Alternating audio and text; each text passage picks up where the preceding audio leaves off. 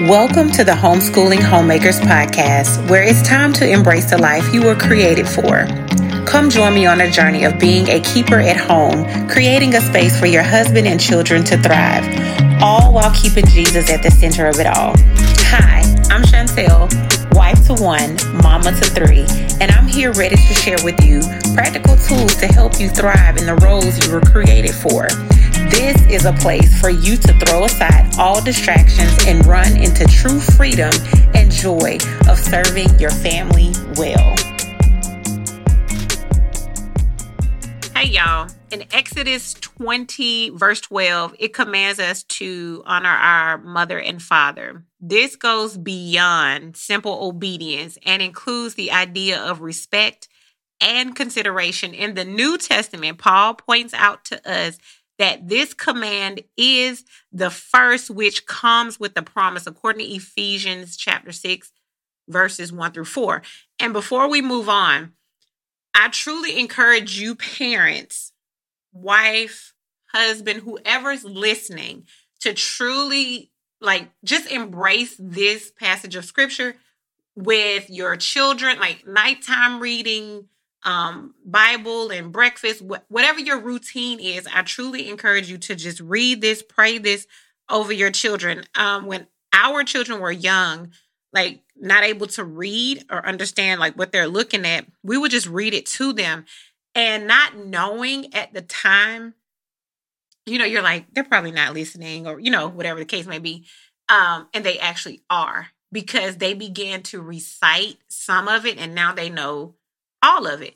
And it's not to, you know, just beat them over the head with it, but to truly understand what this means. And and here Paul also commands fathers to raise their children in the discipline and instruction of the Lord. Here in the first chapter of Proverbs, we see Solomon giving the same um, exhortation to follow the wise instruction of your parents. And here at Proverbs 1 8, it says, My son, hear the instruction of thy father, and forsake not the law of thy mother. Now, I know some of you are like, Solomon, um, because we all know that he was blessed by God with incredible wisdom, according to Second Chronicles chapter 1, 11 through 12.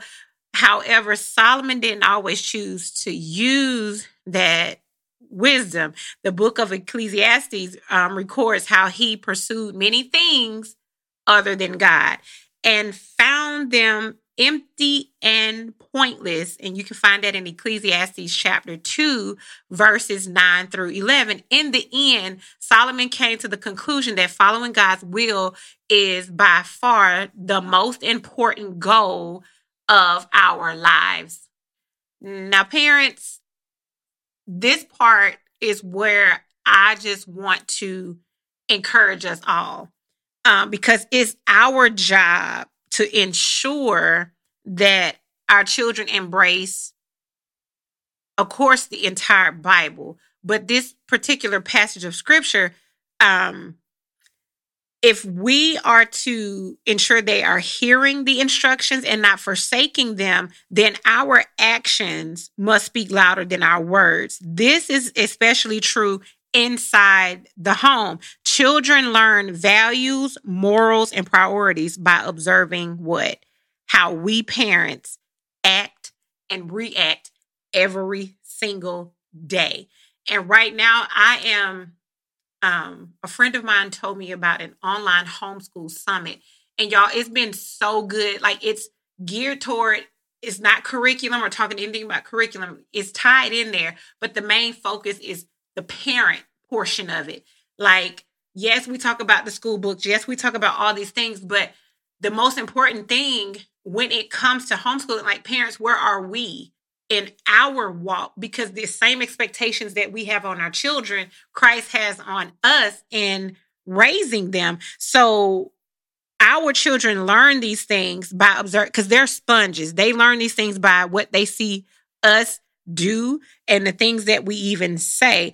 And if if we exhibit parents a deep reverence for and dependence on God, then the children, our children, will catch these same attitudes. But on the flip side, if we're always aggravated, anxious, upset, all the things, angry, they're going to also catch those attitudes. So if we um show reverence for God and teach them right living by giving worship an important place in our family life and by reading the Bible together, they're able to grow. They're able to embrace what Proverbs 1 8 says. They're able to hear it and not just go through one ear and out the other, but it's able to stick. So even when they are out of your house or wherever they go, college, wherever they decide to land, whatever God's will is for their life, these things will come back to their remembrance because of the example, because of the things that we instilled in them. But we must ensure that we're not just talking, but we're walking these things out. Parents, we're not perfect, but this is just an encouragement to you that wisdom keeps us from disaster and just like with Solomon, he had it, but he chose not to use it. But he found out in the end that all those things he sought after were empty and pointless. So make sure the things that you are are teaching they're important things. They hold an important place and value in your family life because they learn all these things by observing us. So keep the main thing the main thing. Keep Christ as the center of it all. There's no way around it. And just like we talked about in the episode, God is in the room, you had David, Elijah, Jonah, you had all of them wanting to get away from God and and he's there. He's he'll never leave us nor forsake us like he's omnipresent and if he's omnipresent, he's here there everywhere at the same time. He's here like when we were stationed overseas, he's there. Like he's everywhere. So ensure that that's priority in your family life so therefore your kids can can learn those values, those morals and priorities by how you conduct yourselves, how we conduct ourselves. And and when you get a chance, like Proverbs, just one a day, read one a day. This one stuck out to me in regards because we're we're in this homeschool summit and it's talking about parenting. And this is one of the scriptures that I looked up and I was like, man, this is like like for right now in this moment of teaching and we discussed it after our class was over and it was so good and so rich. Like no we need just as much grace from god as our children need from us. So we have to ensure we keep that at the forefront of our minds. Like we're not perfect. We need to be parented by god just like they need to be parented by us. That's our role in our life. That's what god gave us to do. So we just need to embrace that and make sure the example that they're observing, they're getting from us is the one that centers around a deep reverence for Christ. Y'all, I pray this this little snippet of encouragement has has blessed you because it surely blessed me as we go through um this homeschool summit. Um read i encourage you to read it. Get in there and read the entire chapter um one of proverbs. It is so good. Just read the whole thing. Just read from start to finish. Just read it.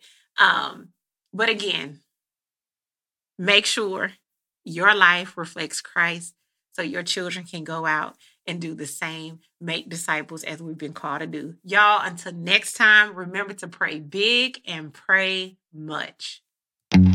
If you have found hope and inspiration in today's episode, then hit subscribe. Make sure you don't miss a moment on this journey of being a keeper at home. I am so grateful for you, and I cannot wait to see all that God has in store for you.